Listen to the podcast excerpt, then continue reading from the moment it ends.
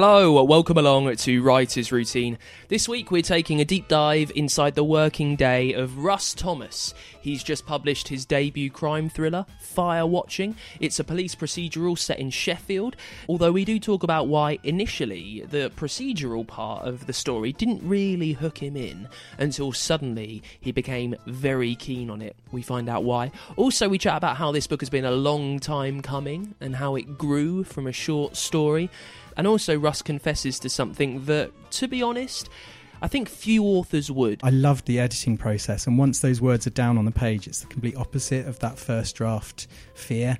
I just love immersing myself in it, moving the words around, changing things, changing the structure, thinking, oh, actually, that scene doesn't work at all. I'm just going to cut it out. And I find that the most liberating experience. More on the way in just a sec with Russ Thomas in this week's Writer's Routine.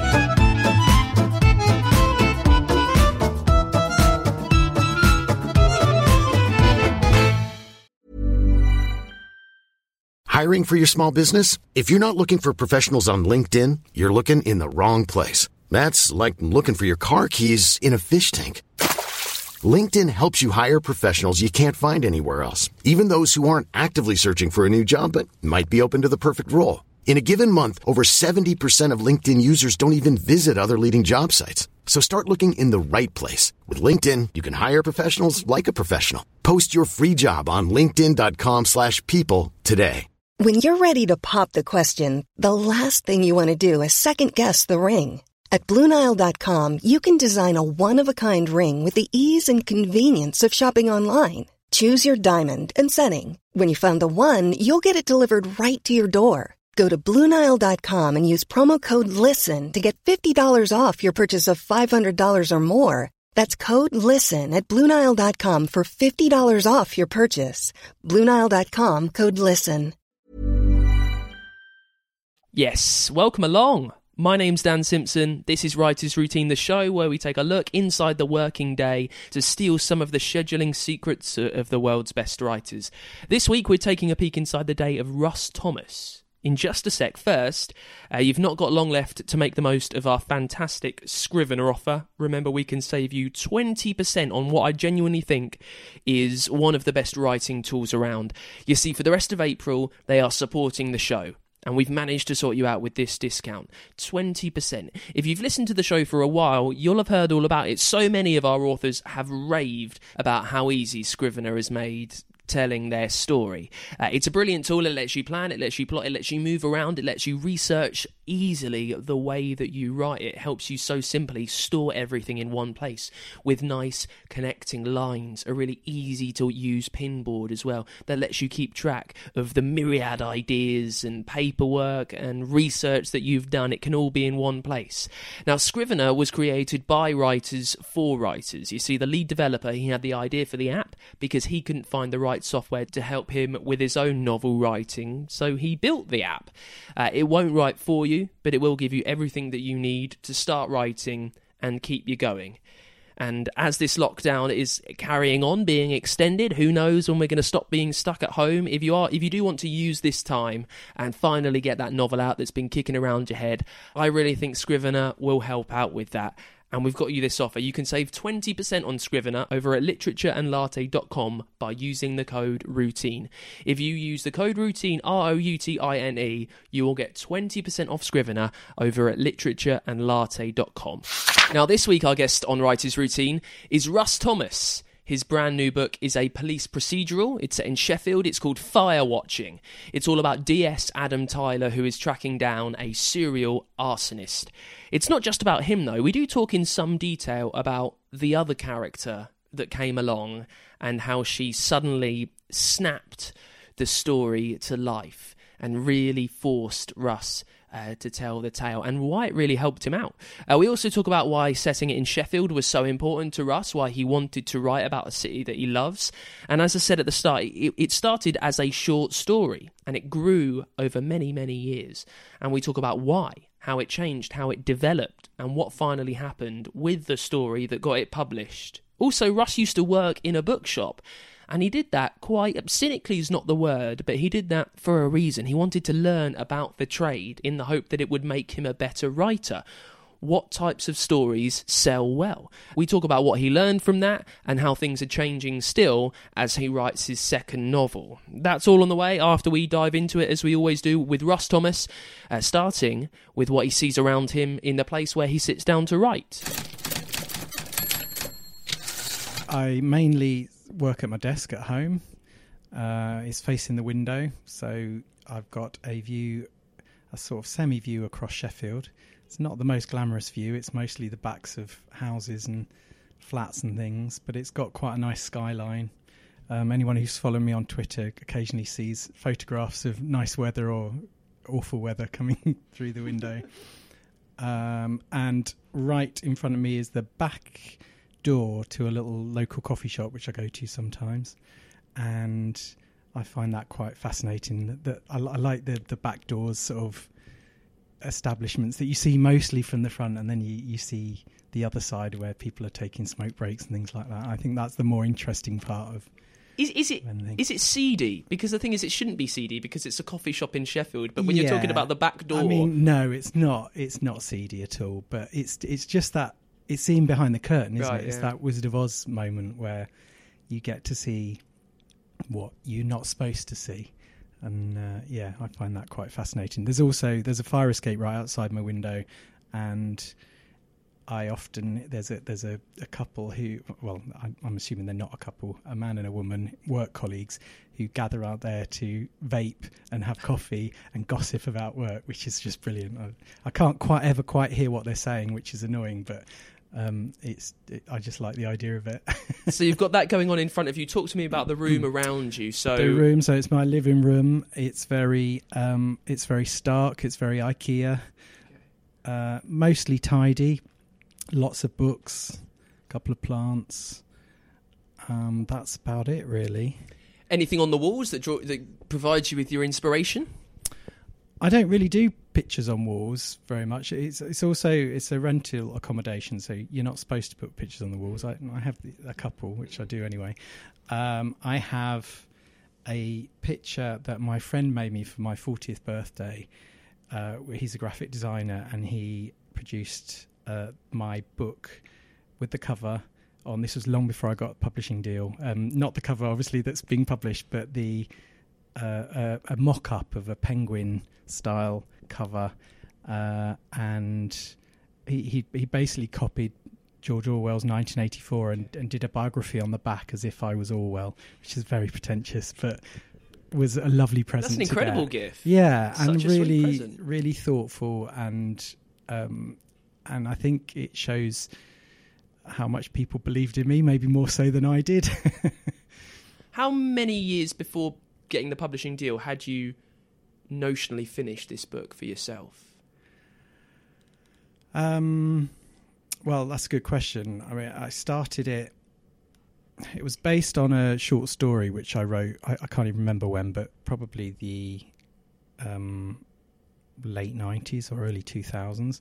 Um, I actually started work on the book in uh, 2008 when I started. I did an MA at Sheffield Hallam University in writing, and I kind of I took this short story and, and built around it. So it started then. It sort of finished the first time when I graduated two years later because you had to write the whole thing in order to to graduate. But then I got a, a kind of a decent mark, but not not really an outstanding mark, and quite a lot of comments about it uh, from the tutors, which was great. Put it away for a while, then did another draft, started sending it out to agents, got knockbacks, put it away again for a year. Uh, so it it's it's probably it's probably been properly finished about four times. I want to pick up on just uh, uh, later on. And we that, that was this. before we even got to the editing stage as well, which of course, so even when it was when I got the publishing deal, it's not then finished. You then work with an editor, copy editors. So it it still it still evolves, it still changes. It's fascinating to hear the gestation of the of a, of a book like this, especially a debut. Um, I'm going to remind myself to pick up on that in a second. I just don't want to leave the, the, the room just yet. Um, so you're sat there, you're on your desk. Talk to me about what's on the desk. Is it full of clutter? Is it fairly minimalist? a bit of both. It, it's minimalist when I've tidied it, um, but I don't necessarily tidy everything away at the end of each day. And uh, you know, I tend to leave my work out because it's a bit easier to get back into it. It has um, a printer, monitor. Um, there's a small little award which I got as a um, when I worked for Waterstones. I won the booksellers bursary, which was for writing, and that again was a big moment for me when I felt that oh, I could do this. This is this is people taking seriously what I'm trying to do, and and so that that was really brilliant. You mentioned that you have your work out.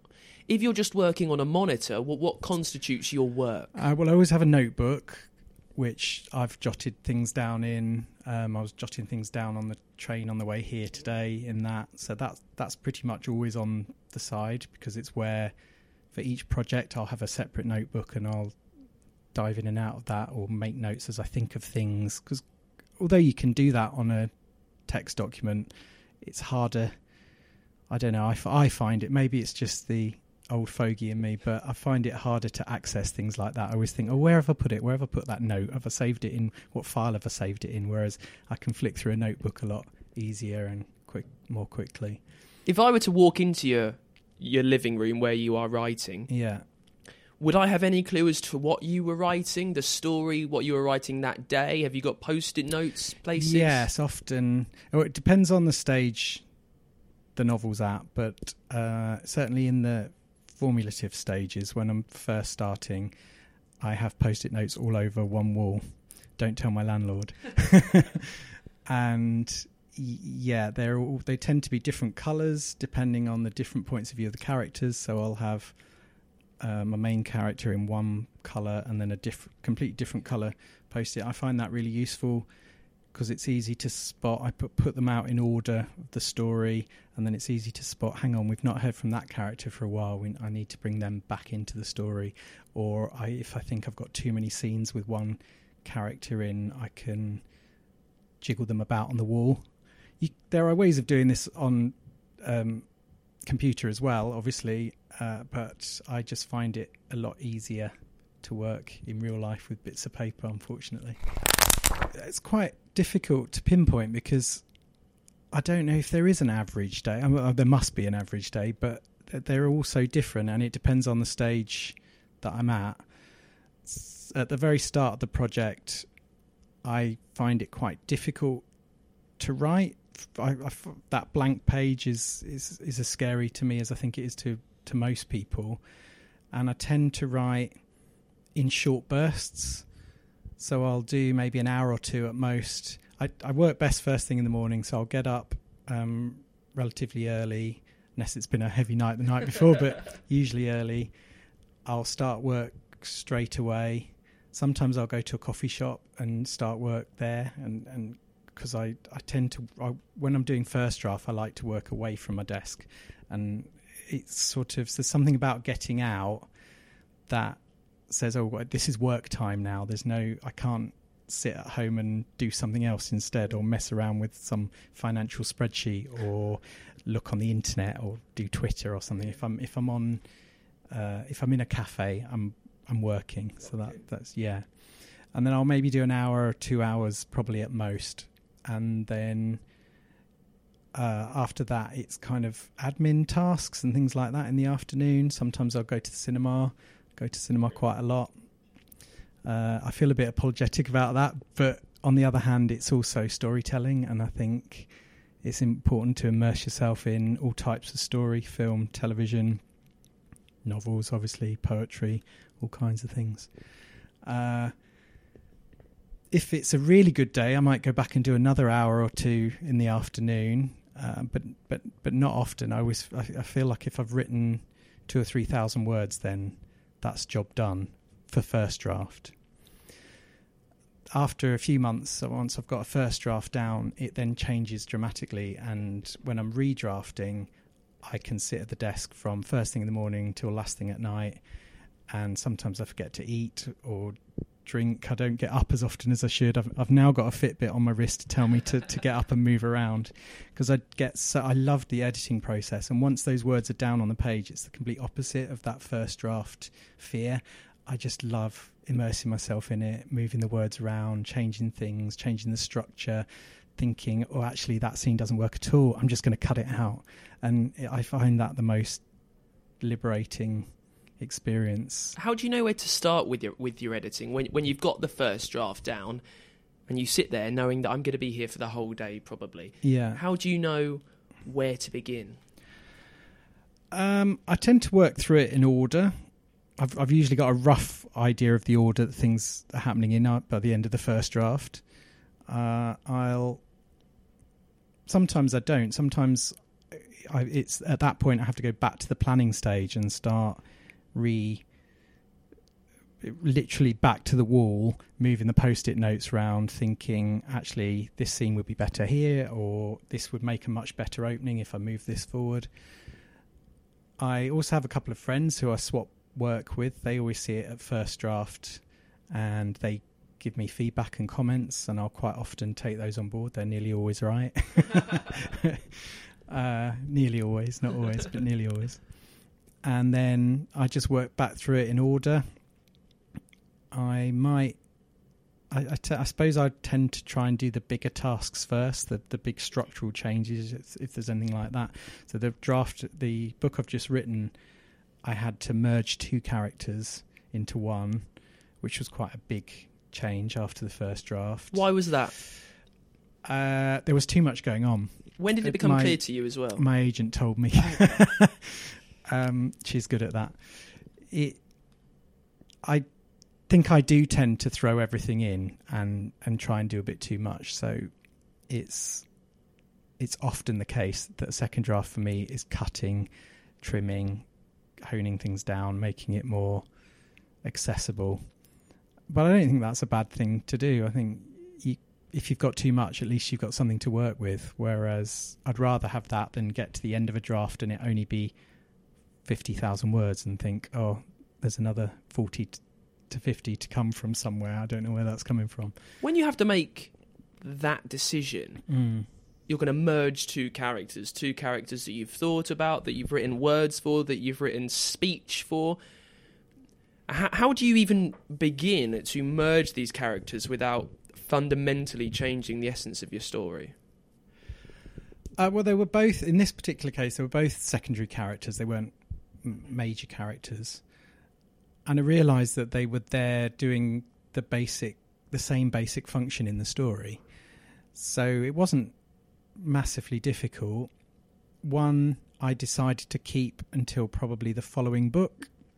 So I used I used the character of one and just trans changed the scenes that the other one was in to fit the character that I wanted to keep, if that makes sense. So that means, um, obviously, you can't just change the name of the character. You have to rewrite all the dialogue because the dialogue will be different. Sometimes motivation is a problem. So you you might think, well, yes, I need this character to do that, but on the other hand, this character wouldn't do that because that's not his character. He's, he's he's not the sort of person that's going to do something like that. So that's a bit more tricky. But then you just have to find a way around it, or rewrite the story to find a way around it. Earlier on, you mentioned if you had had a, a if it was a good day, you said you might come back to it in the evening. Yeah. How do you know what is a good day? Is it is it just a feeling inside? Are you feeling particularly peppy about the story that day? Well, what makes it good? Uh, it could be a couple of things. I think sometimes just word count is good when it's first draft. If if I can get if I can get more than two thousand words down a day, then I'm happy. That's a good day. But sometimes it might only be fifteen hundred, but I'll have written a scene I really, really thought works well and, and is great, and I think well that that that feels good too. And then I might feel more inclined to go back and write a bit more because I don't feel like I've done enough words for that day. Uh, it might just be more ephemeral than that. It's just uh, how you feel that day, whether you feel tired or irritable. Or I mean, I'm very lucky that I have the sort of job where I can make that decision. That if I don't feel like it, I can not work. Can't not all the time. Not when the deadline's looming. I have to kind of force force myself through. But yeah, a lot of people don't I, I understand that. I've had other real jobs before, and I know you don't always. Get, you have to turn in when you're feeling a, a bit rough or a bit down, or you just don't want to work. You have to do it, but thankfully I don't. And sometimes it's not even a good idea to force yourself to do that because you. I'll often find that even if I've walked away from it, I'm still thinking about the project. It's still going around in my head. And when I come back to it, that massive problem I had has somehow fixed itself. I know that sounds really weird. No, it's some, it's something I get a lot. But yeah, yeah, it's something I'm going. I, I do get a lot, and I'm I'm really trying to figure out why and how that happens for writers. Why uh, many people will do it with exercise. They'll go and take a long walk with the dog. They'll go and run, and then they Yeah. come back and everything's become clear. And it, and it makes me wonder, rather philosophically, is is it is is it's like is the story already invented in your brain, and and it's just you you almost putting the jigsaw together? Is it all there, or or are you actually? I know that sounds rather bizarre and philosophical. no, I think I think there are there are far cleverer people than me that have tried to work this out, and Yeah. I'm not sure anyone has the answer. I think so much of the creative process happens subconsciously that it, it's it's it's partly to do with that. Um, it's just about sometimes, I I suppose, not even just creative, but but any kind of problem you're trying to solve. Sometimes stepping away from it, switching off from it, is when you solve it. When you when you come to a realization. I think that's maybe more about the way the human brain works. That sometimes sometimes it's worth puzzling over things, but other times it's worth stepping away and that crossword puzzle you were looking for just comes to you while you're washing up. I don't know. I don't do crossword puzzles. I don't know. I really struggle to get those words down to start with. So just getting them down, whatever form they're in, I've I've I've realised a lot of people have told me this over the years, but I've really come to to understand it that you have to, as a writer, you have to allow yourself to write rubbish. The you ha- you have to accept that the first words you put down are not the words you're going to use. That that this idea you've got of a story in your head isn't going to come out of your pen or fingers typing fully formed, and it's a craft like anything else. You've you've got to hone it. You've got to work at it the same as a carpenter would at a piece of wood until it becomes a table, or a musician would with a piece of music, or or anything like that. It it's something that takes time and effort, and you have to try it and go over it and again and again and again. Same as a painting; it's built up in layers. You don't you don't immediately paint a masterpiece. You have to put the base coat down first. I like that analogy a lot. I've, I've never heard it's that. It's a very that- mixed analogy. yeah, I'm- I've never heard that metaphor, but I, I enjoy it. Um, listen, lastly on the day, because this is your debut, I, I was wondering, re- reflecting upon how you work, apart from that you work best in the morning. Hmm. Um, Not always. First draft, I do. First So draft, when it, sorry, when yes. it comes to to redrafting, I can sit there all day, and often that's when I'll work into the evening. And if if I'm going to work into the evening, and I sometimes have to force myself away from the desk because I realise I might not be redrafting in the best way. I'm I'm too tired now, but I'm I'm desperate to go on and get another chapter done and get through. Why do you think that is? Is it just because the creative process, actually inventing this something from a blank page, is so exhausting? Yeah, I suppose I suppose so. Yeah, well, it's it's tiring. Like any anything you're concentrating on, it tires you. So I don't think you're probably doing your best work after eight hours sat at a desk. It might be better than it, the last draft, and Mm. then when you go back to it the next day, you go over that bit again, and you think, "Oh yeah, I was I was tired when I was doing this," and you, but you hone it a little bit further, and I, I, I was curious about that. that- I mean, the the first three hours. So when you are working in your first draft, hmm. and you can only keep yourself concentrating for for, for, for two hours or so. Why is that? What? Why is that so much harder to do than it is for you to plonk yourself there all day and edit as long as you'd like?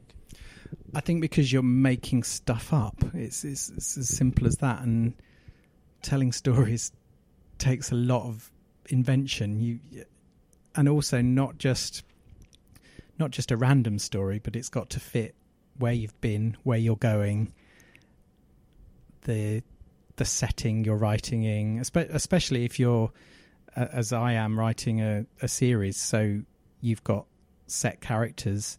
You want to develop those characters, but you've got to try and get that to fit the story as well.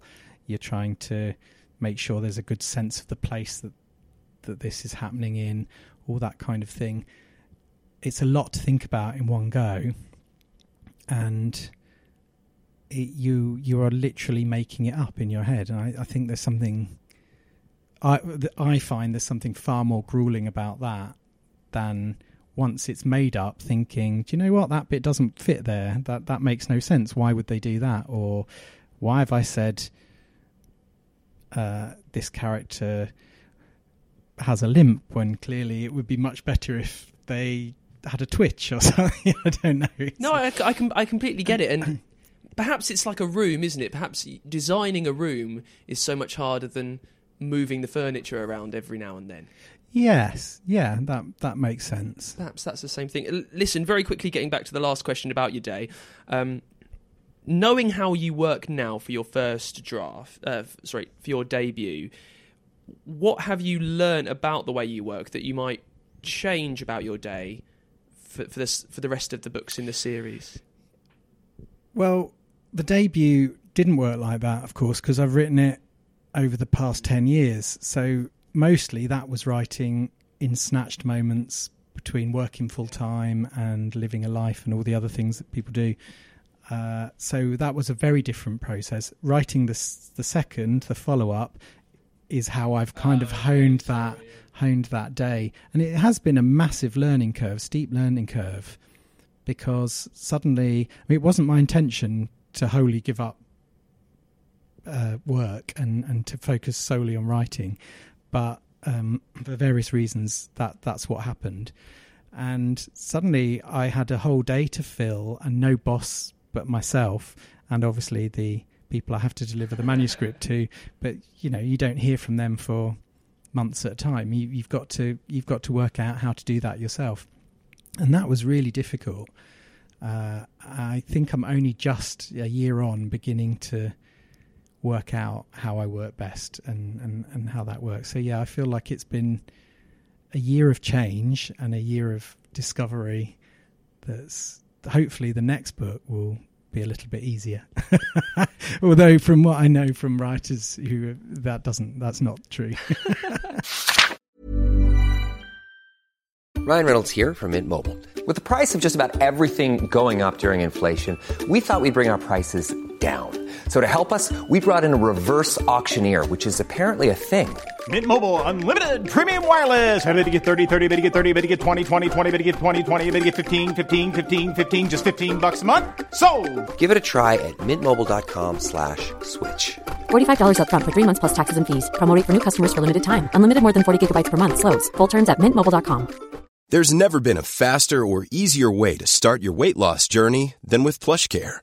PlushCare accepts most insurance plans and gives you online access to board-certified physicians who can prescribe FDA-approved weight loss medications like Wegovy and Zepbound for those who qualify. Take charge of your health and speak with a board-certified physician about a weight loss plan that's right for you. Get started today at plushcare.com slash weight loss. That's plushcare.com slash weight loss. plushcare.com slash weight loss. Millions of people have lost weight with personalized plans from Noom. Like Evan, who can't stand salads and still lost 50 pounds. salads generally for most people are the easy button, right? For me, that wasn't an option. I never really was a salad guy. That's just not who I am. But Noom worked for me. Get your personalized plan today at Noom.com. Real Noom user compensated to provide their story. In four weeks, the typical Noom user can expect to lose one to two pounds per week. Individual results may vary. We'll get back into it with more from Russ in just a sec.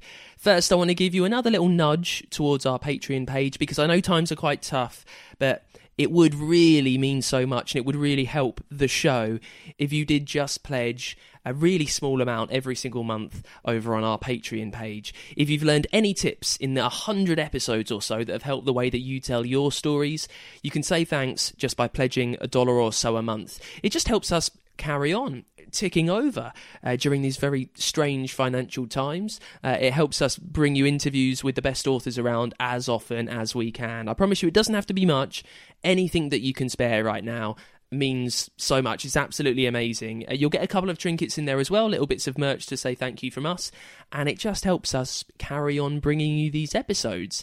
Uh, you won't be alone as well. We've got some fantastic backers over on Patreon. Uh, backers like Sonia, who's been supporting the show uh, for a few months now. Hi, I'm Sonia, and I'm a patron for Writer's Routine because I find the advice in the podcast is really helpful for my own writing. Massive thank you to Sonia for sending that in. Uh, if you want to be like her, be like Sonia in these times, uh, you can do that. Just help the show out in any way that you can over at patreon.com forward slash writers routine. Let's get back into it then, talking to Russ Thomas about his debut thriller. It's called Fire Watching. In this half, we talk about what selling books taught him about writing books. We also talk about the character that absolutely changed everything and why adding a second viewpoint massively helped him. Uh, and we get back into it with the start of the idea. Remember, it all stemmed from a short story. How did it grow from then? The short story I wrote was about an elderly woman who was suffering some form of dementia uh, and gradually as her mind was unraveling towards the end of her life she was reliving the past and through the story you found out how she'd got basically her entire life but in the space of a few thousand words. And i did it almost as a an exercise in creativity because I I very much wanted to write the sentences, the paragraphs, as though so that they the, the, the sentence would start with her in the present and then finish with her in the past, and so it was it was almost a it was more of a mechanical thing. I just wanted to play with form and experiment and that was the story. It was, I think, it was fairly. I haven't read the story for a long time, but I think it was probably fairly impenetrable to read because it didn't. It was unforgiving on the reader. It just moved in and out of past and present, and you just had to try and work out what was going on. But I, I felt like that was important to, to try and understand where she was, and, and that idea of. Um, I obviously I don't know what it is to suffer dementia, but that the way the past can feel so close that it becomes the present and, and almost as though she was sort of moving in time backwards and forwards. That's how it started. And then I I remembered this story and I, I kind of wanted to make more of it because I thought she was an interesting character and wanted to find out more about her. So I introduced a few other characters, had them kind of uh, mixed up together, and I took it to my tutor at the time, Lesley Glaister, who's a, a fantastic novelist, and she said to me, "You, uh, I really like your writing. I think it's great, and I think your characters are fascinating and really interesting. But what's going on? Where's the plot? What's the story here?" And I had to say, "I've no idea. I d- I don't know. I don't know what I'm doing." And she said, "Well, you, you better go away and think about that." so I did, and I threw a body in. I just thought, why not? That's that's what you do for story, isn't it? I, have obviously read a lot of crime over the years and um, watched a lot of crime dramas, and I thought, well, what if the secret in this woman's past is is perhaps quite a dark secret, and perhaps she knows something more than we found out in that original story. Uh, and so, yeah, so she became the neighbour, and a body was discovered in the house next door and it becomes clear quite early on that she knows more than she lets on. And then where does where does the where does the arsonist come into it? Where does where does DS Adam Tyler come into it? Because I'm I'm thinking that when you've got when you're building on short stories and ideas that you've had through many years, and then you're told, "Hang about, you need a plot with this." Yeah, sitting there and forcing yourself to think of a plot can, can be quite, as I say, forceful. Yeah. Um, how did you turn these scattered ideas about what you wanted it to be into a, into a the proper plot that is in the book just there? I wish I knew the answer to that because I could do it again. Um, That's the point of the show. Let's find it. It's um. So once I had a body, it then became obvious to me that I needed someone to investigate what had happened, and I, I kind of resisted writing a police procedural at first because it wasn't. I, I, suppose I didn't want to do the research. I just I couldn't be bothered. I didn't want to find out how the police worked and all that kind of stuff. And it's also not necessarily what interests me most in crime thrillers. I like a good police procedural, but the actual everyday procedural stuff is probably what interests me least. I, I want to I want to know about the characters. Uh, so I had uh, this guy who wasn't called Adam Tyler at that point investigating, but he was a he wasn't a police officer. Um, and then I kind of thought, well, he needs to be a police officer really, because I was running out of ways to keep him in the story and to keep him invested. So I made him a police officer, and couldn't get it to work for ages because his character wasn't right, and it, it came down to that. And uh, I redrafted it. I changed it from the third to the first person um, which was great because it brought it closer to my head, just as a as an exercise. But I didn't. It almost brought it too close to my head because he certainly isn't me, and I didn't want him to be me. So I changed it back into the third person again. Um, it moved from past to present tense and back again. Every possible version of this book exists somewhere on a on a disc somewhere. I did it so many times. And then what felt right about how you finally set upon writing the book that we that is being published? It it were it, it became right. Two two things happened. One, I got his character right in my head. I, I just suddenly got him, and it, it was just trial and error, trialing different things. He had a different name at first. I changed his name, and that was a massive step forward. I know it sounds really strange, but his original name was a much softer sounding name. And once I made his, I, I felt like there was something soft about him and just too, um, too nice. I, d- I think it's probably quite classic of, of beginner writers that you you try and make your main character as likable as possible where in actual fact we like characters who aren't that likable. Mm. He's not necessarily someone you would probably get on with in real life, but you want to see what he's doing on the page. And and that was a big moment big step forward for me once i realized that. And it gave me it gave him freedom to do what he wanted to do. And suddenly i realized oh he's telling me what he wants to do and how he's going to go about it. So that was the first thing getting him right. And the second was the introduction of mina who's the is the other police character and uh, or the other main police character, the other viewpoint character. And at first, she was just introduced as a means to get another perspective on things and, and to introduce another voice. And she kind of took on a life of her own and became really interesting. I liked the fact that she she's a sort of lower rank to Tyler. She sees things very differently to him but they complement each other quite well. And yeah, I suppose it was the combination of those two voices. The the other character, the Lily character, who was the one that was from the short story, I don't think she's changed massively. She's perhaps got a bit darker from that than that from that first short story, but she was always quite well formed. But the police characters came later, and they took some some hard work to get right. And I'm glad I did because I love them both now. And uh, yeah, I knew I wanted another viewpoint character, another voice. In one of the original drafts, she was an older woman. She was a poet, and it just didn't work. I, I, I don't know why. It, there was nothing wrong with that character, but it just didn't didn't work for me. Uh, then I changed her into a policewoman, and she just came she almost came fully formed. It was it was really it was really odd. And i liked the the way she again is not a perfect character. She messes up but her heart's in the right place. She wants to get on. She's she's ambitious. She's got things she's dealing with um, in terms of how she fits in. That all mirrors what the same things that Tyler feels, although he's not as um, forward about talking about them as, as perhaps Mina would be.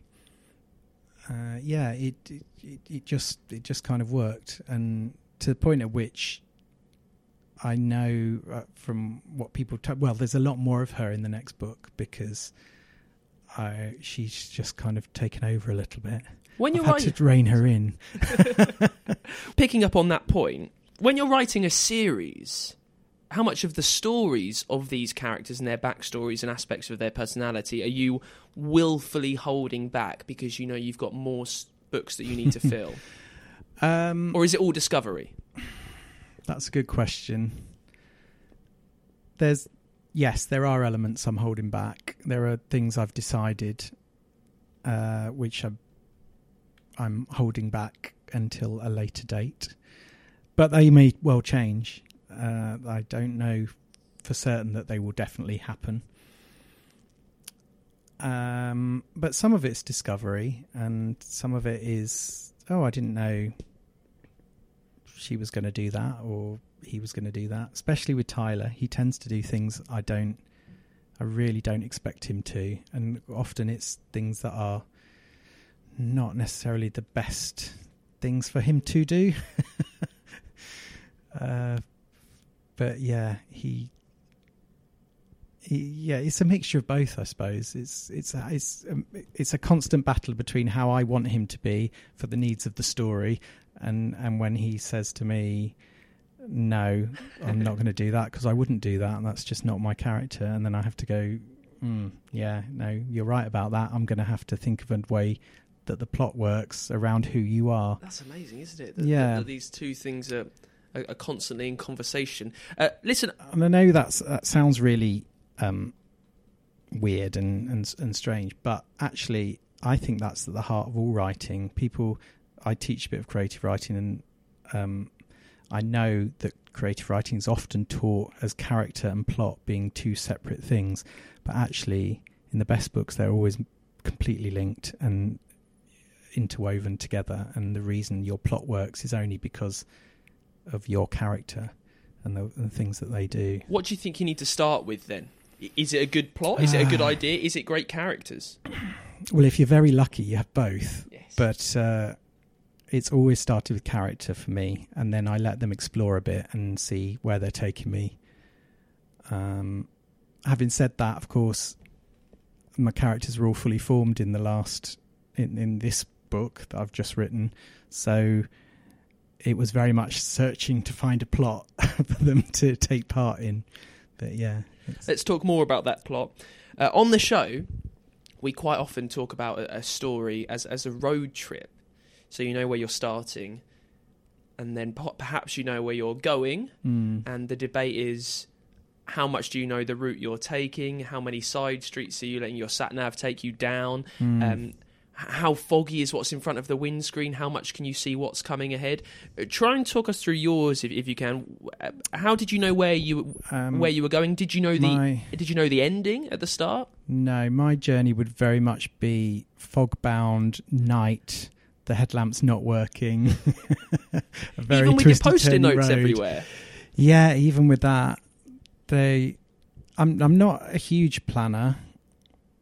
I tend to just start writing and then see where I end up, which which again is probably why I end up writing far more than than I need. Um, but at some point, you do have to stop and go right. Okay, where am I going with this? And try and rein things in and, w- and work out what direction it's going. And I'm not saying I don't do any planning. I I do. Uh, the post-it notes grow as I work, and then I usually end up with them in some semblance of order, and then some scenes that don't seem to fit anywhere that are just left off to the side, and I have to decide whether they do fit and try and make them fit, or whether to just get rid of them completely. Uh, it. I, I've had to plan this one a lot more than the last one because I didn't have the luxury of 10 years to fiddle about with it in my spare time. So, yes, I, I did a lot more planning at the start, but I didn't go. I mean, if you read the first draft compared with the second draft, they would be they were wildly different, massively different. Probably about the same up to about a third of the way in, and then they were, and then there's sort of strands of the first draft that you you can see still there in the second, but other bits have have gone completely, and other bits have come in.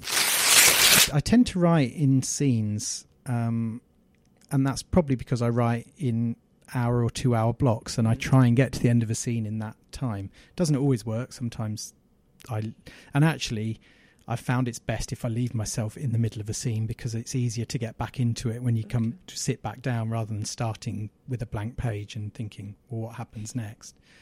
Um, but yeah, you. I suppose I just it sounds awful, but I just made up as I went along. I thought, what's the next logical step? What would the police do next? If I was the killer, what would I do next? If if I was that character, what would I do next? And it's putting yourself into those places. And I think, yeah, it is about the investigation, but it's also about all those other characters as well. You may not see into their heads in the book, but I have to be in their heads so that I know that they're doing what makes sense for this for them, because otherwise, you, you don't want a story where people are just doing things randomly for no well, I don't want a story like that anyway, for, for no reason. So yeah, it's, it's, it's, kind of the next logical step. It, it, it's almost uh, like that, like like building from the ground up, I suppose. In police stories and thrillers, more than many other bits of fiction, uh, the sense of place is is much keener, is much is felt much more strongly than in, in many others. I mean, if you talk about, you know, Rebus, Edinburgh is almost mm. a character in itself. yeah. Same with Val McDermid's stories. Uh, yours is set in Sheffield. Yeah. Um, talk to me about bringing Sheffield alive with words. Uh, yeah, it's. I found it quite difficult actually. I found it really difficult to write about a place that I was in. I, have I've I've often written about places I've been. I went travelling for a while and. I've, find it quite easy to write little stories set in Vietnam and places like that because it's exciting and different and exotic. But then you're. I also wanted to write. I knew I wanted to write. Once I realised it was a police procedural, I knew I wanted to write a story set in one particular place. I did try some other places, but it seemed to make sense to do Sheffield. One because it's a place I know very well um, and two because I didn't think it had been done to death. Pardon the pun. Uh, and it's also a city that people know of, but perhaps don't know very well. It, it, it's well known for what it used to be rather than what it is now. So I thought there was some room to explore what it is now, and that's what I had to do because it, it's familiar to me living there every day. I don't necessarily pay attention to it in the same way that I don't. I had to really think hard when you said to me, What's around you when you're sitting at your desk? Because I don't pay attention to those things. I see them every day. So I've had to go out and sit in Sheffield a lot and walk in Sheffield a lot, looking, looking, look around areas that perhaps I wouldn't normally spend a lot of time. I always try and go a different way whenever I go somewhere to just see a different street or a different building that I've not seen before. Uh, I often take my notebook with me. It's about listening to the sounds and smelling the fumes of the traffic and everything else. Uh, yeah, it was important to me that I, I, came quite late to Sheffield. I was I was a student. I went there in my early twenties, um, but I've lived there longer than I've lived anywhere else, and I very much feel it gave me a home when I was in need of a home.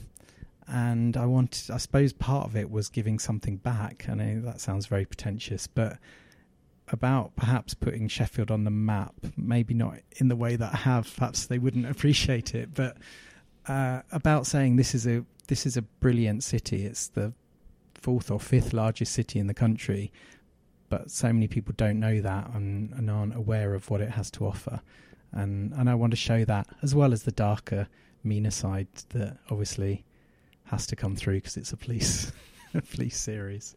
Lastly, mentioned being a bookseller, working in Waterstones. What did that teach you? What did being around so many books, taking money for them every day, probably reading fairly widely as well, as booksellers tend to do, what did that teach you about the commercial aspect of writing a book, as in what sells?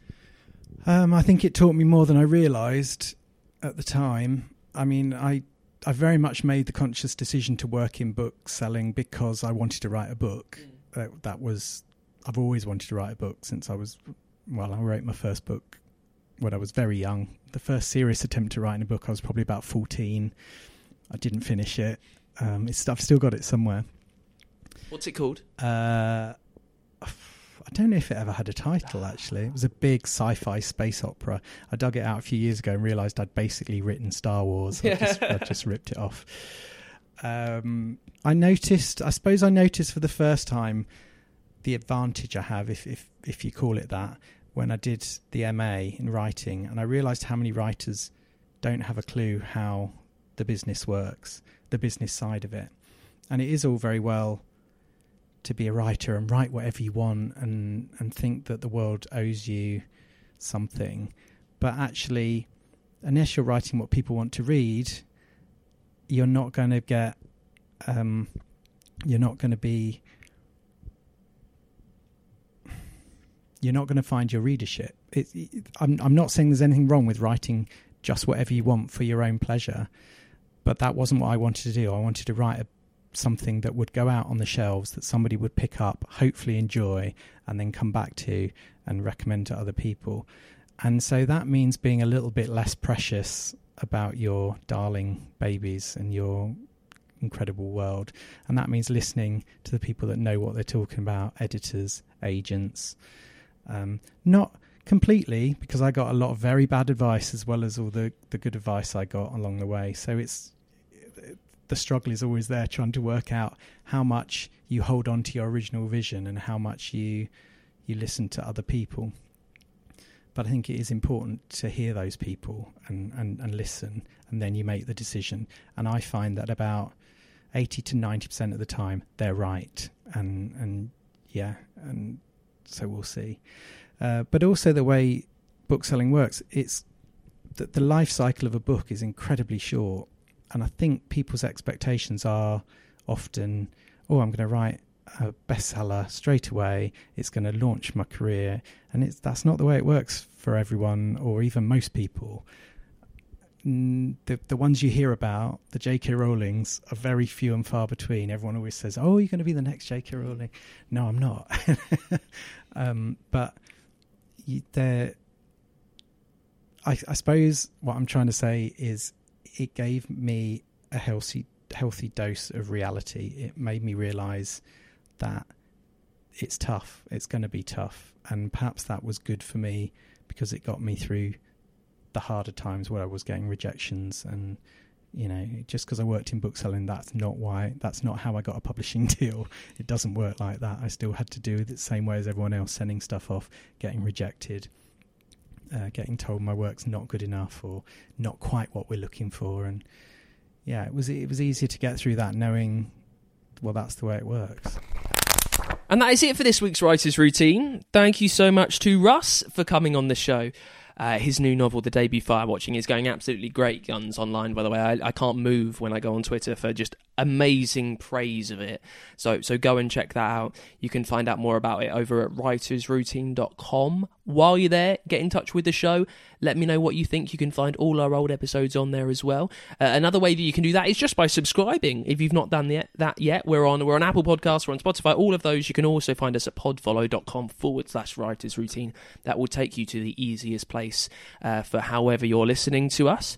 Uh, also, while you're online, make sure you give us a follow on Twitter at writers pod. And if you are looking to write, uh, during this, these very strange times at the moment. If you think you need some help with that, more help than just the tips that we give you with our authors, uh, you can get a discount on, honestly, I think the most brilliant writing software that there is. Use the code ROUTINE to get 20% off Scrivener over at literatureandlatte.com.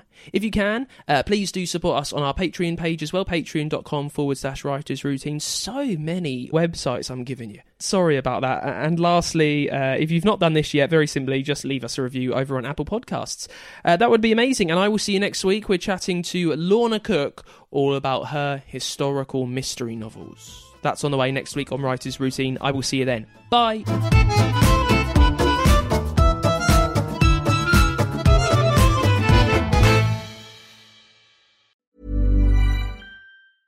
Mom deserves the best, and there's no better place to shop for Mother's Day than Whole Foods Market. They're your destination for unbeatable savings, from premium gifts to show-stopping flowers and irresistible desserts. Start by saving 33% with Prime on all body care and candles. Then get a 15-stem bunch of tulips for just $9.99 each with Prime. Round out Mom's menu with festive rosé, irresistible berry chantilly cake, and more special treats. Come celebrate Mother's Day at Whole Foods Market. Planning for your next trip?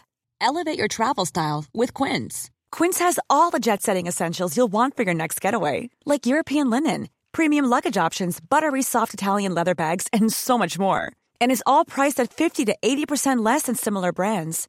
Plus, Quince only works with factories that use safe and ethical manufacturing practices. Pack your bags with high-quality essentials you'll be wearing for vacations to come with Quince. Go to quince.com slash pack for free shipping and 365-day returns.